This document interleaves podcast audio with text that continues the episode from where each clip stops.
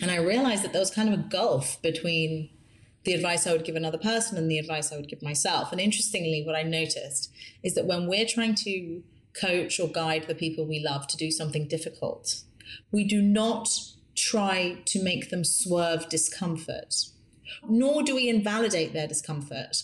We remind them of their capacity to do difficult things and the resources that are available to them. And we tell them to forgive themselves quickly. And so, what do we have there? We have impulse control, self efficacy, and relapse prevention from the world I'm in in addiction.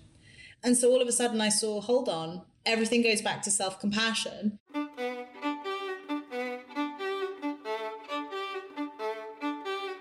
Hi, I'm Derik Mills. Welcome to the Glow Podcast.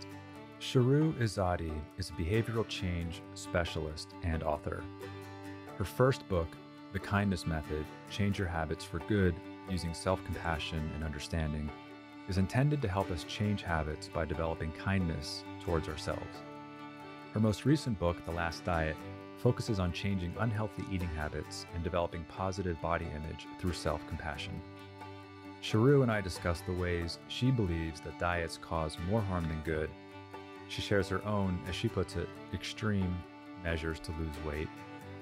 Our conversation revolves around the ways that kindness will help you find yourself and also meet yourself, to learn to see yourself as you truly are as an ongoing, never ending process.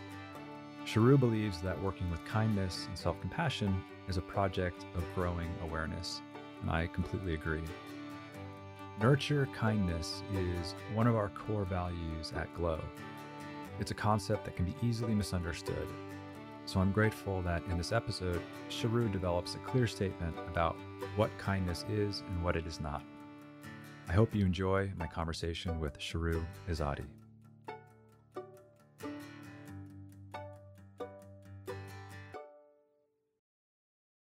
Hi, Shahroo. It's so great to be here with you today and, and lovely to meet you. Thank you, Derik. Thank you for having me. It's great to be here. So, I heard you say in another podcast interview that your parents made up your name. Is there a story there? Actually, my dad's name is Shah so it's like the masculine of it, but I don't know any people who have um, the name Shahroo. There's a horse on YouTube. Okay. Um, I think that's it. That's all I that's all I found so far. So yeah, it's pretty made up. So it's actually worked in my favor um, with books coming out, like the whole SEO thing. Right, good for SEO.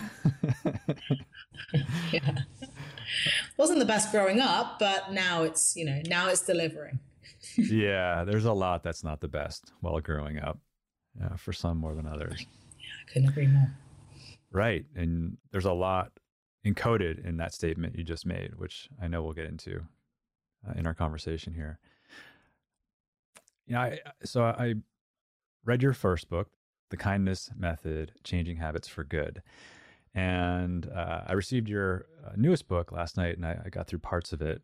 Um, both are, are really powerful. And what I feel while reading them is that if you're listening and you're wanting to change anything about yourself and you're finding it hard to do so, or if you're stuck in any way, people should read your books.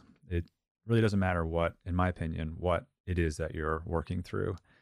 Uh, you know, part of why your work is important to me, uh, a variety of reasons. I'll just name a couple. Uh, one of our core values at Glow is nurture kindness. And uh, we have three core values, and uh, each have three supporting key behaviors. And the word kindness, especially as it pertains to a group dynamic, uh, can be easily misunderstood. And we almost didn't use the word kindness as one of our core values because of that. And so I, I hope to ask you about kindness in, in a moment. And another thing that struck me or that moves me about your method is that you really invite people into a, a personalized project of an ongoing uh, growing of awareness uh, building up of our self esteem. Uh, it's it's a behavior change uh, that's grounded in kindness towards ourselves, all of which as a foundation of, of sitting in discomfort. And that ultimately creates the space for us to expand our understanding of how and why we avoid and, and soothe pain in its various forms.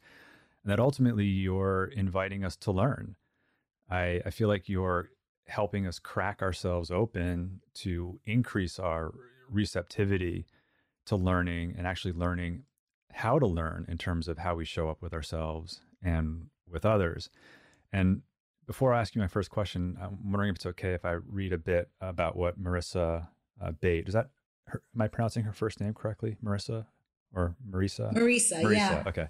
Marisa, yeah. So uh, I'll just read some sections from um, her forward and then from this article that uh, she wrote about you.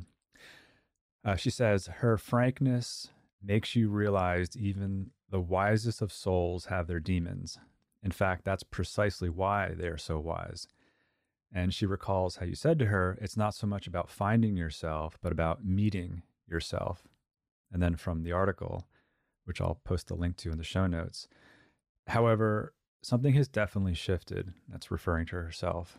Izadi never told me to quit wine. She just asked me to understand why I was drinking it and in turn understand myself a bit better.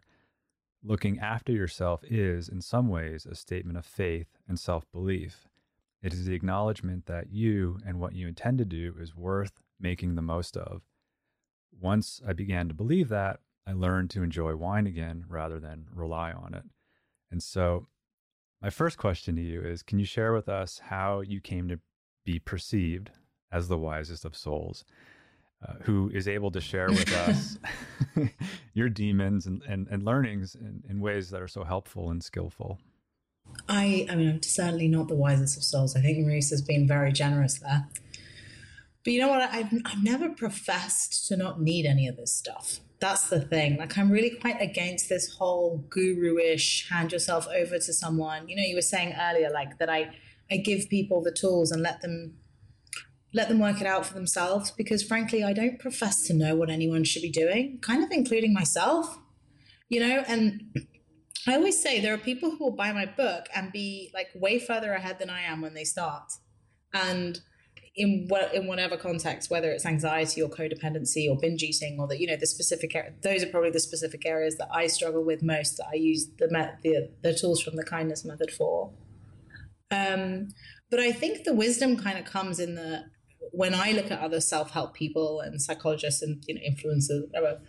Um, I often think they're wise when they don't profess to know everything that's always really big for me. Like when people seem to have hard and fast rules about like how many days it takes to change a habit, and um, you know that if you hand yourself over to someone and some program, and that there'll be one size fits all, and if you follow what I say, then it'll work for you. Like I, I can't tell you, Derik, like how many years, how much money and time myself and my family gave to this idea that someone would be able to fix me, and I wish that someone had just given me tools that said why don't you ask yourself a few questions? Like every now and then, why don't you just ask yourself rather than trying to fix yourself?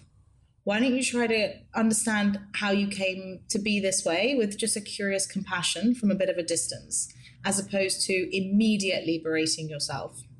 Yeah, and you share in your newest book, The Last Diet Discover the Secret to Losing Weight for Good, your story, which is, I think you said that in an updated version of it, you found the courage to share a bit more in the updated version. Is that correct?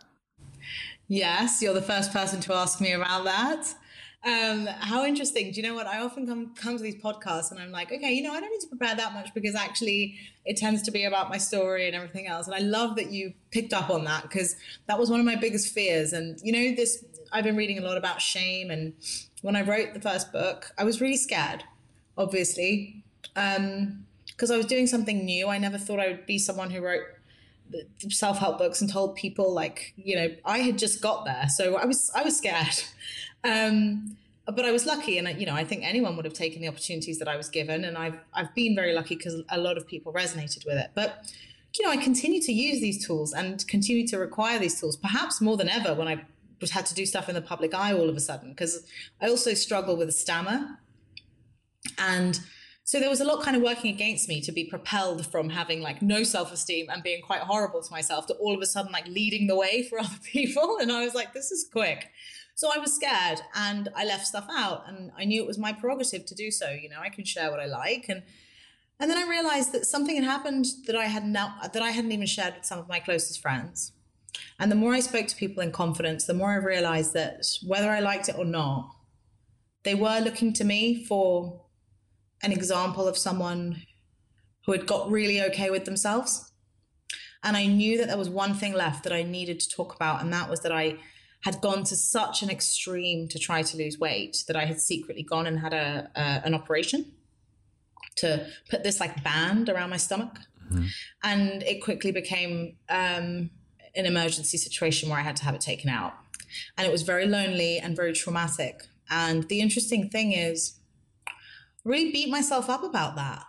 That I was really ashamed and uh, and like really ashamed. And I lied to people about it, like my closest friends. And through these exercises, this shift took place. Even since writing the first book, you know, this shift took place where I was like, God, that's the final piece of this compassion bit.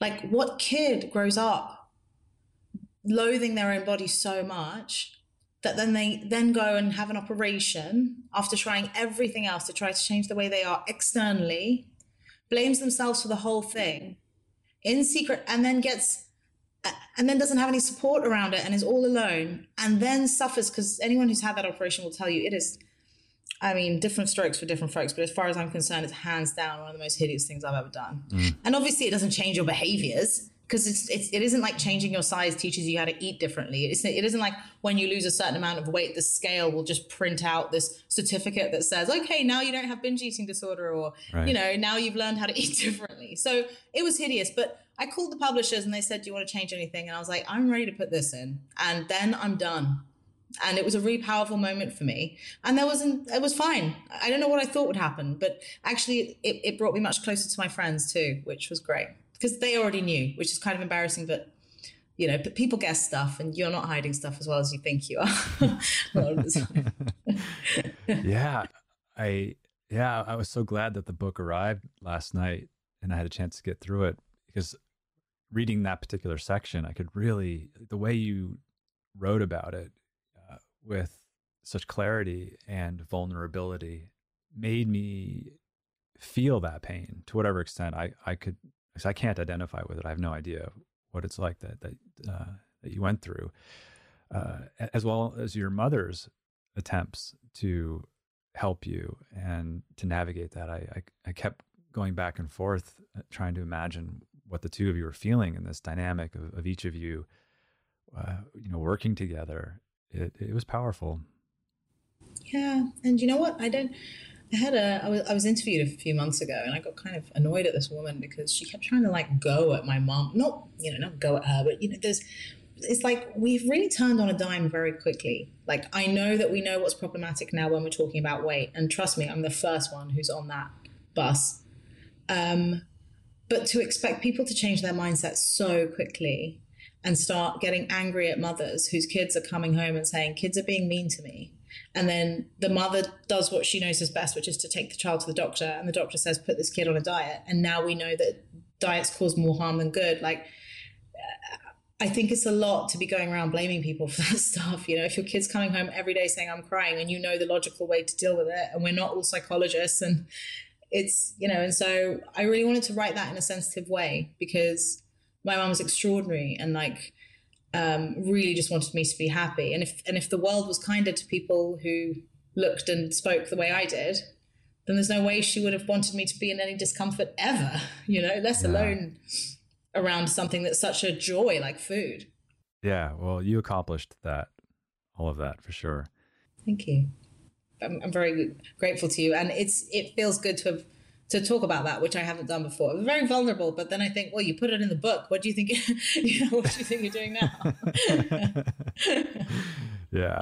Well, you help pave the path for others to express vulnerability and enter into some very scary and dark places. And I think that leads us into kindness. I, I you know, you mentioned the instinct to want to fix, and that in many cases, it's not about fixing; it's about living with and understanding and excavating and and so let's start with kindness like what how do you after spending so much time with kindness and compassion and uh, growing self-awareness how wh- what does that word mean to you now, uh, or is a better way to enter into a discussion about kindness, like what what kindness is not, perhaps. And mm-hmm. uh, I'm also curious if there's any uh, research, either in, in your domain or in other domains, where this co- concept of kindness is, is being applied that's kind of interesting to you or, or surprising you in any way.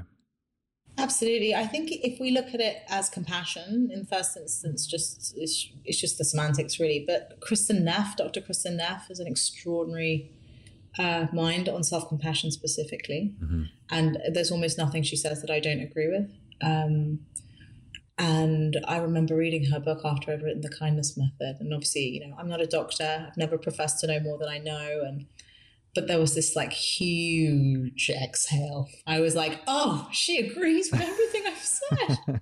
this is amazing because I, you know, she's amazing. Um, so definitely in that sense, looking at self self compassion is really good. But I think more and more, um, organizational psychology, you know, behavioral change in general is very much looking at the power of um, self compassion, self awareness, self esteem, and the role that that has in how we behave. Um, when it when it comes, you know, in in my world, kindness became about redefining the word from being doing whatever I need want to do right now to doing what I'll be glad I did tomorrow, to doing what I would tell someone I love to do, to doing the thing that I know that someone um, who loves me would want me to do. And I realized that there was kind of a gulf between the advice I would give another person and the advice I would give myself. And interestingly, what I noticed is that when we're trying to coach or guide the people we love to do something difficult, we do not try to make them swerve discomfort, or nor do we invalidate their discomfort. We remind them of their capacity to do difficult things and the resources that are available to them. And we tell them to forgive themselves quickly. And so, what do we have there? We have impulse control, self efficacy, and uh, relapse prevention from you know from the world I'm in in addiction.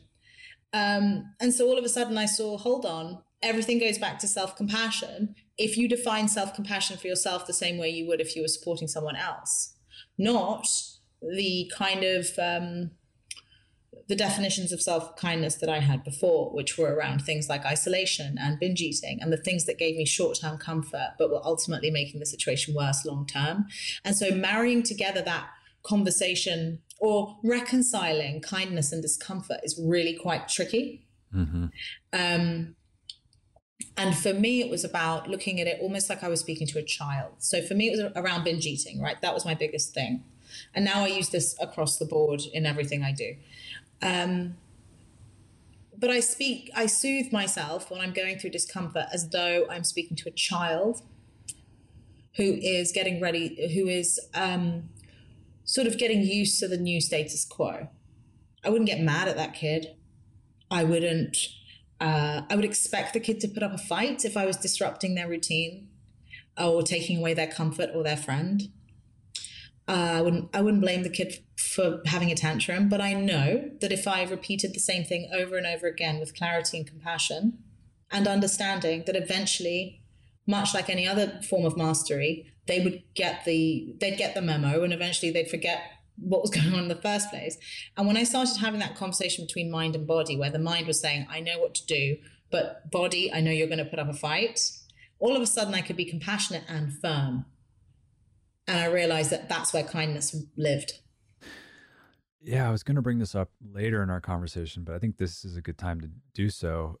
Uh, about a third of the way into uh, the kindness method book, you bring up the concept of the couch analogy, where you imagine someone you know inside of you sitting on a, a couch, kind of lazy and and taking up all the space on the couch, and then you ask the reader to invite someone else in to think about and to have a conversation with that person. And so when you mention the the the, the child, which I'm assuming you're referring to an inner child, how do you a is that correct? Are you are you are you actively speaking to your inner child?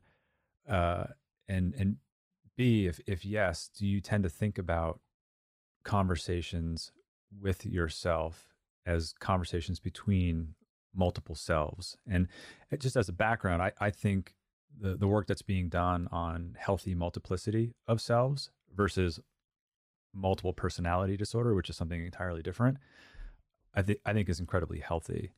And so I was curious about your take on that.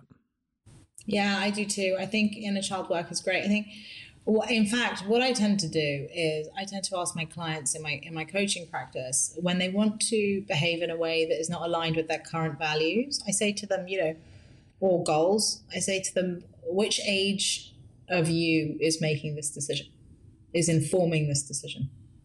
And the same goes for the way that we speak to ourselves. So, again, working in addiction, I saw these different um, interventions. And, you know, in the 12 step programs, which of course we all have our pros and cons about, but there is this idea that we're all working a program already. So you can choose to change your program, but it's not like you're just listening to nothing and you're deciding whether to project something onto it. Mm-hmm. And all of a sudden I realized, okay, so I'm already speaking to myself all day and I'm having a different conversation to myself than my friend's having with herself. So mine must have come from somewhere pretty specific. and I'd like to do some inquiry as to where that soundtrack just came from. And then I kept saying, seeing all these things on Instagram, which was like, hey, if you have a negative thought, just replace it with a positive thought. And I was like, I am so far gone. You've actually lost me. I mean, that's that's like climbing Everest to me, and I'm not even sure that's possible. So if it is good for you, but not for me. Um, and I kind of thought, well, I could debate with it. I could fact check it. If this is a program I've been running for a while without sort of updating that software, and it's informed by the things that teachers told me or magazines told me, and now I fundamentally disagree with, um, or indeed have disproven, and they are essentially fake news, then I could actually it put forward a compelling case to start updating that narrative if I could. For me, you know, my self esteem and self belief was so low. My negative self talk was so extreme. And now I know that that's true because I've spoken to thousands of people and I can see, yeah, I was pretty much on the extreme end. It was way too ambitious to try to put forward a compelling case for this idea that I was going to wake up and start being like, I am a goddess, I am, you know, whatever else. It was easier to be convinced that I could just fact check and update stuff and all of a sudden, I was like, oh, okay. I mean, I'm just trying to tell myself the truth. I'm just trying to be fair, um, the way I would with someone else, whether I even liked them. And I realized I was treating myself worse, speaking to myself in a worse way than someone I didn't even know. yeah. um, and so that's where the sort of debate thing came in, and those and those exercises with coming in, because you know I've read a lot of self help books where there's a lot of gems in there, but I really hate this idea of taking one voice and replacing it with another. And it's like, I think people can end up feeling like they're not doing well enough because it's not happening quickly enough. And you don't know who's reading that book. You don't know if they've suffered horrendous trauma um, and they've just picked up your book. And to normalize and trivialize and get lost in this toxic positivity where you think that you've got the answer to everyone's problems is just not my vibe. like you, I don't know what it's like to reside in someone else's body. I know certainly for me, any efforts to replace with or to just be X, it, for me is a form of bypass. It's not. It's not acknowledging. To continue with your analogy, it's not eh, inviting in, accepting, understanding the person sitting lazily on the couch or the person doing whatever it is that person is doing on the couch and it, yeah, I agree. It, it, it's in my experience, it's a for me a, a form of, of my own pain, discomfort, bypass, and so that's why I just resonated so much with you including that in the book, and, uh, and that seems to be so much about. Uh, there's so much about your method in terms of the the mapping and the the conversations with oneself that seem to really embrace this concept of what does it mean to uh, cultivate a, a, healthy multiplicity of selves dynamic within oneself. Yeah, I think so. And I think also it's that sort of, um, I don't know about you, but when I see kids now, um, having done more work on myself and the work and whatever you want to call it, um, when I see kids now, I become very, very aware of where I was at when I was that age.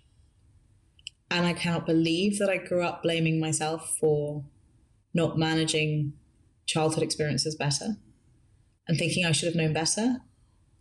Um, it just breaks my heart, but it, it also kind of reinforces the compassion that I have for myself now. I kind of think, wow, it's amazing how quickly we just decide this is our, you know, it can be your response. You can decide to make it your responsibility to change it. But this idea that it's our fault, you know, and I, I get that with people who have disordered eating and like myself want to manage their weight by healing their binge eating disorder and know that that would be a natural byproduct as opposed to dieting and they blame themselves constantly you know it doesn't matter if they were put on a diet when they were eight and they've had a, a, you know a scarcity mindset they've had a diagnosis diets are designed this way you're you know you're you're, you're swimming against a current that was set up for you to fail and still people will sit and say i'm weak i'm stupid I have all the information I need. Why can't I do this? Um, and it will be a behavior that was ingrained when they were like six or seven. And it's like you would never think to say that to a kid. You would never think that that kid should have known better. And yet we just carry on. And so, and so I guess with the inner child stuff, to answer your question, the way it manifests itself, I guess, in my work right now, in my own personal life, because I'm not qualified enough to delve into that specific area myself with other clients. But in my own work for myself, the way that it shows up is when I'm triggered, I try to think when was the first time I felt this? And usually it was childhood. And it helps me to understand why it's not my fault. And then that take that tends to take the sort of stress out of the trigger and the urgency out of the trigger. You know, and you can kind of like diffuse a situation with some compassion. Um, and it helps me think straight about it and decide what I want to do about it. So again, it isn't just like because I deserve it and we all do. It's also a really efficient way to get stuff done, being nice to yourself.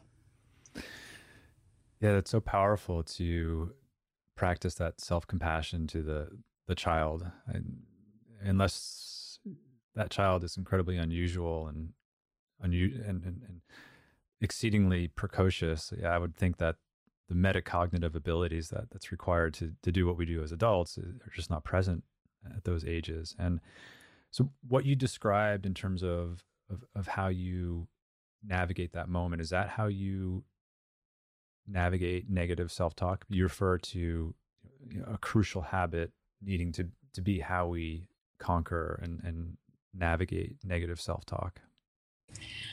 I see habit change and the fact that I've stumbled across how to you know, because I worked in addiction, stumbled across how to take the jargon out of evidence based tools, essentially, and never professed to be creating something new.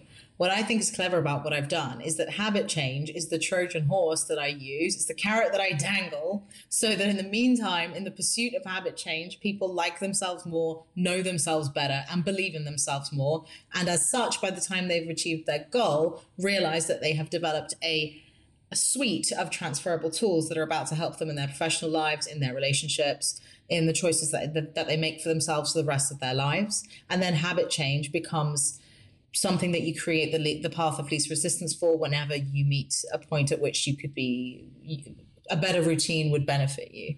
Um, it becomes a lifelong commitment to those things the self awareness, the self compassion, the self esteem. Um, and so I kind of tell it, it does work, it will change your habits, but that's why I'm, I think the tough love thing helps you change an isolated habit and it totally works. And I don't like these people who are so binary about like, no, you've got to go kindness or you've got to go boot camp or whatever. In my opinion, the thing that makes it so that you protect your changes is the compassion that you've learned to show yourself in every area of your life.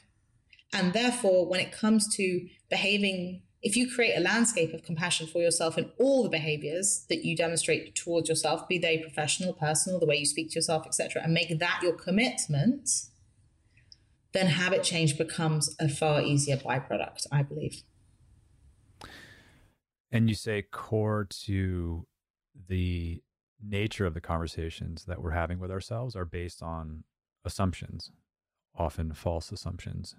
And so, how do you help people work through excavating what those assumptions are and, and, and changing the narrative? You know, Derik, sometimes they're assumptions. I've worked with coaches before, and I'll say something about myself, which is like quite fair, like something bad I've done or something that's not great, and I really shouldn't have done, and I should work on. And they will be so quick to be like, "No, it's fine, it's fine," and I kind of think, "No, it's not." You know, I'm not. I'm not here to operate in the world as if I'm an exception. I'm here to operate to the best of my ability. um, and so what I what I tend to do with clients is is just say, okay, when you're trying to do something difficult and you listen in, what are the things you're telling yourself? What are the justifications? What are the reasons that you're telling yourself you're not capable of doing this? And they will give me things like, well, you know, I'm just the kind of person who starts things and doesn't um, finish them. And I'll think, okay, well, first of all, when did you first hear that? Who does that sound like? Do you accuse anyone of that ever? Or is that like even part of your vernacular? uh, very often the answer is no. Yeah. Um, the second thing, well, using that particular example, I mean, that's a self fulfilling prophecy if ever you wanted one, as soon as you hit discomfort. Right. Um, but also, I'll say to them, like, well, so name me 10 things that you've started and finished since that person told you that about yourself. It's literally as simple as that. Like, I am no wizard here. I take everything back to common sense and I put forward a compelling case using rational, just facts. You, you don't deserve to call yourself those things because they're not true. And you know what? Maybe they were. And the interesting thing is, we don't check in. I always say we do professional resumes where we say, you know, I used to be not very good at this, and then I did this training and I had this experience, and now I'm good at it. But with our personal lives, we don't. And so we still call ourselves the same stuff we called ourselves when we were like 11. Even I do it sometimes. I said this in a podcast recently. I'll go around and say, I always say, I'm just so unfit. I'm mm. just so physically unfit. Mm. I've kept this weight off for like six, I don't know, six, seven, uh, however many years now. I work out like four times a week and it still just falls out of my mouth. Yeah. You know? Yeah. Fact checking. That's it. It's fact checking. After that, if you want to go further and go to like work with a self love coach and basically, you know, listen to get it to a point where you're listening to Enya in your head all day, then I'm really happy for you. But for me, it was about first and foremost, let's just get real. Let's just get really honest about the fact that you're giving yourself a disproportionately hard time here. Um, but that doesn't mean you're perfect either. And I think people like that conversation where you can reconcile these two things together because I speak to a lot of people who have been, the thing they want from me is the belief that one day an all or nothing person could could become moderate, could hold those two things together, could say, I'm not perfect, but I don't deserve for people to be mean to me, including me.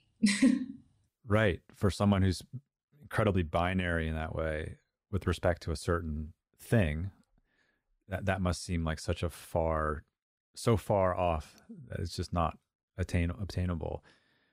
One of the tools you mentioned you use as a way to kind of externalize what it was that you're referring to are uh, maps. And you talk a lot about maps in both books. And uh, you say in the kindness method that change doesn't begin when your everyday life looks different. It begins when you do your first map. Can you tell us a bit about that? Yeah, I think putting pen to paper is really powerful. And I know I'm not the first person to say that. But um, when I was working in addiction services, it just felt so much more like a collaboration to put something between just a piece of paper between myself and the client. And when something came up that resonated with them, they would just write it wherever they wanted on the page.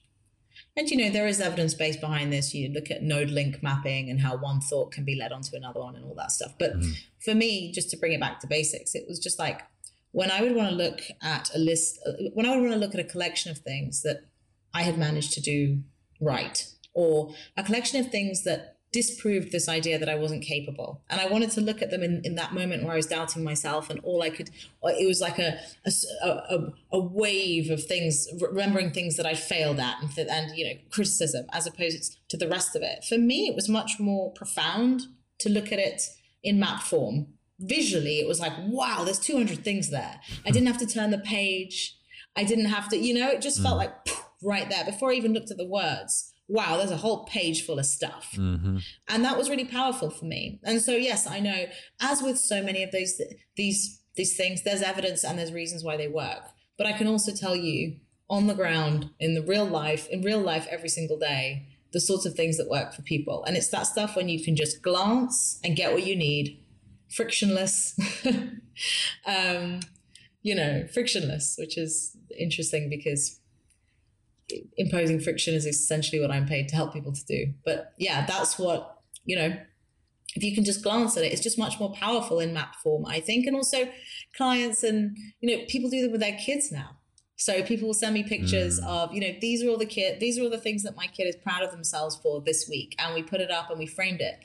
And you know, over the course of a year, this woman put, um, this woman actually sent me a copy of these two posters that her kids had created. And she said every week they sit on a Sunday and write down five things they were proud of themselves for that week and five things they liked about themselves. And the parents did it too. And then at the end of the year, they framed it. Yeah, and they were maps. And I know it sounds basic of me, but that wouldn't have been as nice if they were lists. you know, so um, I think visually it, it does make a difference. Yeah. Yeah, it's art. Yeah.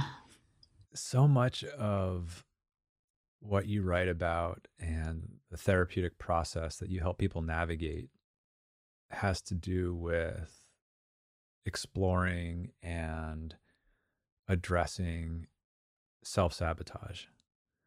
And I heard you say in another podcast the the concept of like to sit in the discomfort of being happy and liking ourselves as connected to self sabotage. And in, in your book, you refer to how feeling unworthy was your place of comfort, and that your assumption that looking a certain way meant that you had to delay enjoying life. Mm-hmm. Then you go on to say later in the book, because because ultimately you want to push away the discomfort of change and the unknown as quickly as possible. And so I'm curious what you think about self sabotage and if it means anything different to you now after a few years writing the book and, and working with more clients? You know what? It does. Um, originally, self sabotage meant to me what it meant. Uh, you know, as a result of reading a lot of books about self sabotage, and so I'd be looking at these sort of unconscious drivers, uh, perhaps from childhood, around worthiness, whether it was around money, being able to sit with money and hold on to it, whether it was about receiving love, whatever else it was, and kind of getting in your own way because what you're used to is not that. And even if what you're used to doesn't feel good, that's what you're used to. And so it feels safer. Um, but actually, interestingly enough, because now I have so many conversations with people about food, um, and people will come out and diagnose themselves as self sabotaging. They'll say, like, look, this is my problem. I'm sabotaging myself because even though I know that I want to be slimmer, for example, or I want to change my habits, I'm not doing it. Um, and so I must hate myself and I must be sabotaging myself. and what I think they want, might want to do first is realize that their relationship with the behavior is different to their relationship with the outcome. And which one of those things is more important to them will change according to how they're feeling on a certain day.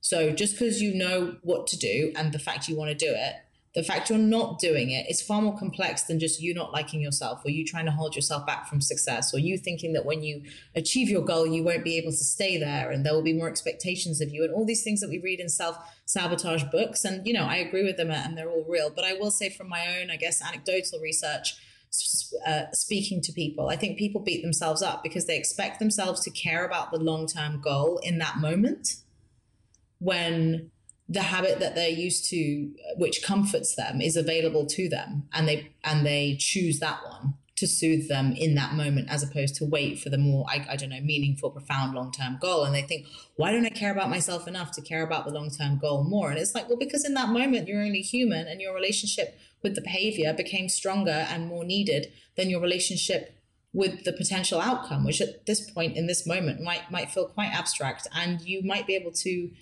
um, trivialize actually in order to get that hit of whatever you need right now. And that's okay. And I think being aware of it reduces the likelihood of you actually doing it. What's most important in terms of being able to sit in that moment of discomfort and that moment of pain and to take that beat? I think in this day and age, it's honestly in a, in a much wider way about reminding yourself that your body has an extraordinary capacity to self regulate if you just sit I think we're also scared that it doesn't. I'm going to feel like this forever. And we're so quick to fix, whether it's picking something up, distraction, phone, obviously being the obvious one, whatever it is. Um, but being able to sit in the discomfort and watch your body start regulating itself physiologically and watch yourself tire of the same thought patterns over and over again. Um, it will happen. You will not sit in that discomfort forever uh, whether it's anxiety, whether it's stress, whether, you know, um, and sometimes it can be worth it just as an exercise in rem- in remembering the capacity of our bodies to do that in in a time when everything's at you know at the end of a phone or whatever else. And so for me, the power came from that, certainly.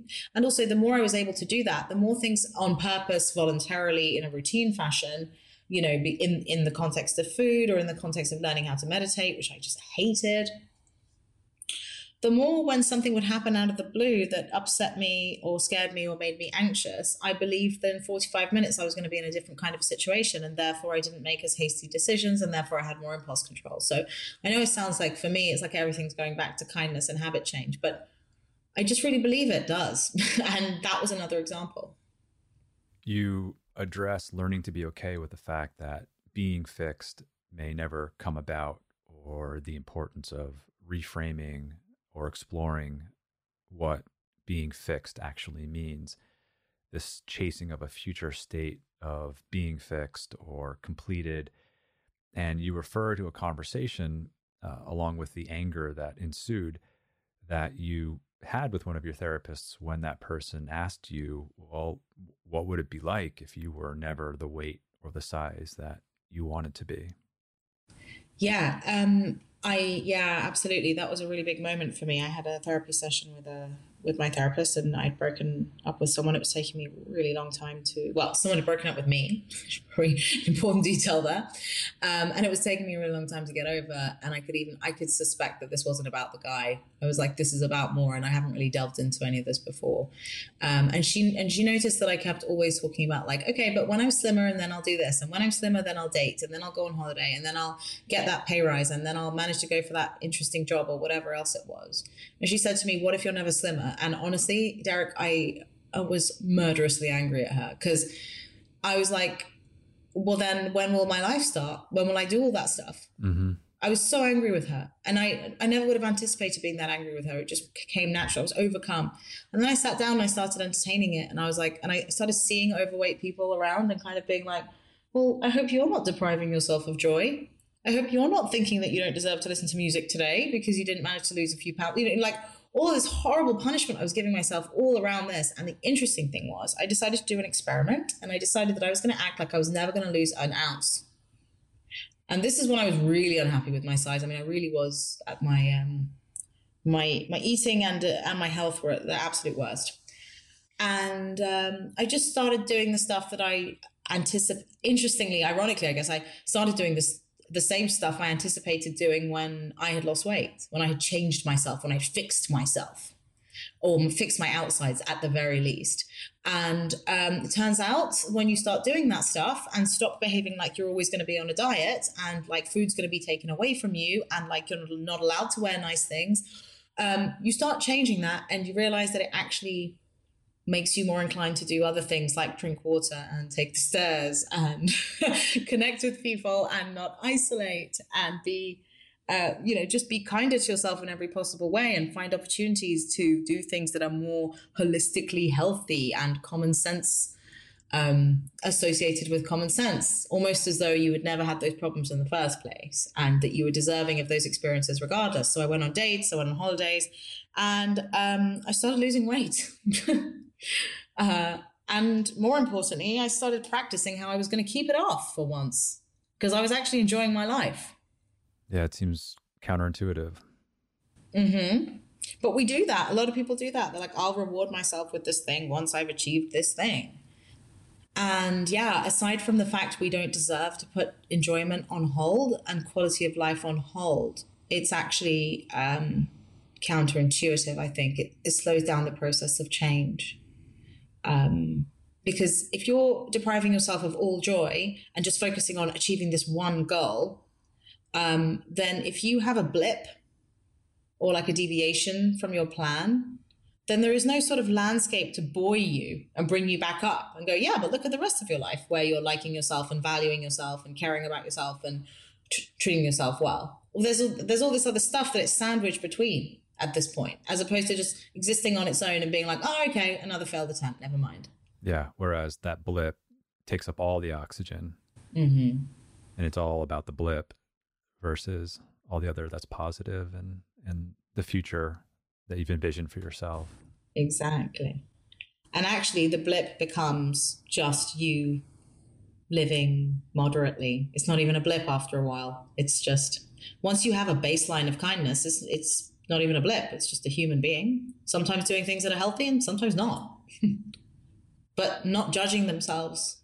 Right. And you write about that so beautifully as well that when you experience the blip, the, the energy around that which triggers it's it's an acknowledgement it's a this is present i'm sitting with it i'm navigating it and uh, I, won't do justice to how you actually voice that to yourself. You, you do that uh, beautifully in the book but it's really helpful to see how you vulnerably share how you navigate those moments uh, today as, as, a constant work in progress as a never fixed uh, human just trying to navigate the human condition in a way that's most conducive to flourishing and well-being for your for yourself?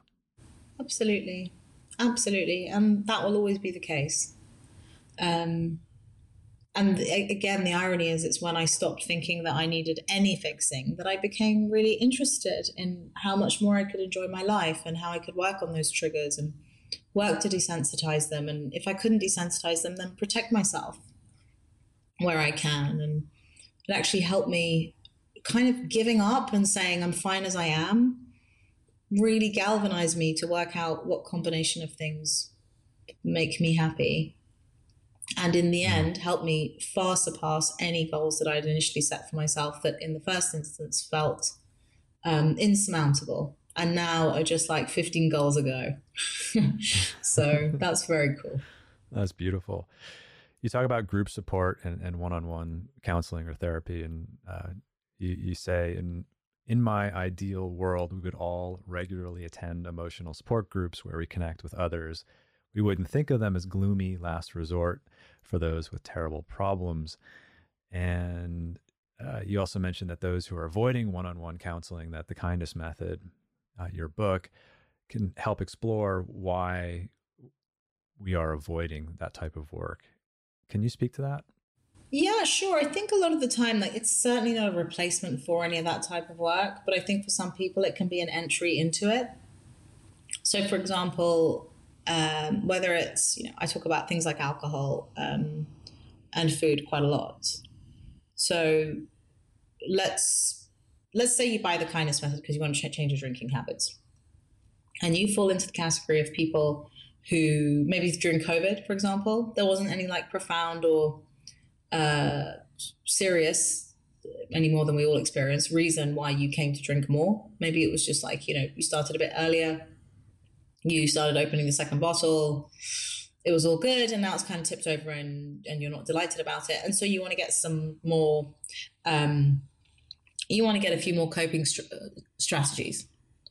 And you want to diversify the things that you go to for boredom and stress and anxiety now that COVID's over. Kindness method, perfect let's say you get the kindness method and you, you try to reduce the amount you drink and when you do you realize that you have wildly underestimated how much you're using this as a crutch and have done for a very long time. Mm-hmm. the jump from there to getting help be it uh, counseling aa uh, mental health support whatever it is can be for a lot of people quite a big jump. And that in itself is a habit to create to explore, to put that time in, to find the therapist, to go and deal with meeting one that you didn't really like and that being triggering and then coming home and being able to make yourself a cup of tea as opposed to double down on it. So then the kindness method helps in that context, but more as a bridge to the sort of support that you might have needed anyway. Kind of uncovers that a bit. And so I guess the people who read the book fall into those two categories. Um, people who use it as sort of a safe, private exploration of themselves to identify whether there's anything they'd like to explore further in a more focused fashion. And for other people, it's like, yeah, that's exactly what I needed. I need I need someone to literally tell me what to do without telling me what to do, if you know what I mean. Like, tell me how to go about doing what I want to do, um, so I can get there. And that's what the kindness method does. Thank you. So, where do people find you on what's what's your website and Instagram? Instagram, Shahroo Izadi, and Twitter is Shahroo Izadi, and website is Shahroo Izadi. Great. We'll put all those in the show notes. Thank you. Thank you to our entire team behind the scenes at Glo. I'm so grateful for your care and commitment to serving our members around the world. Thank you to our teachers for so beautifully sharing your gifts and talents. I'm also grateful to our lovely community of Glo members.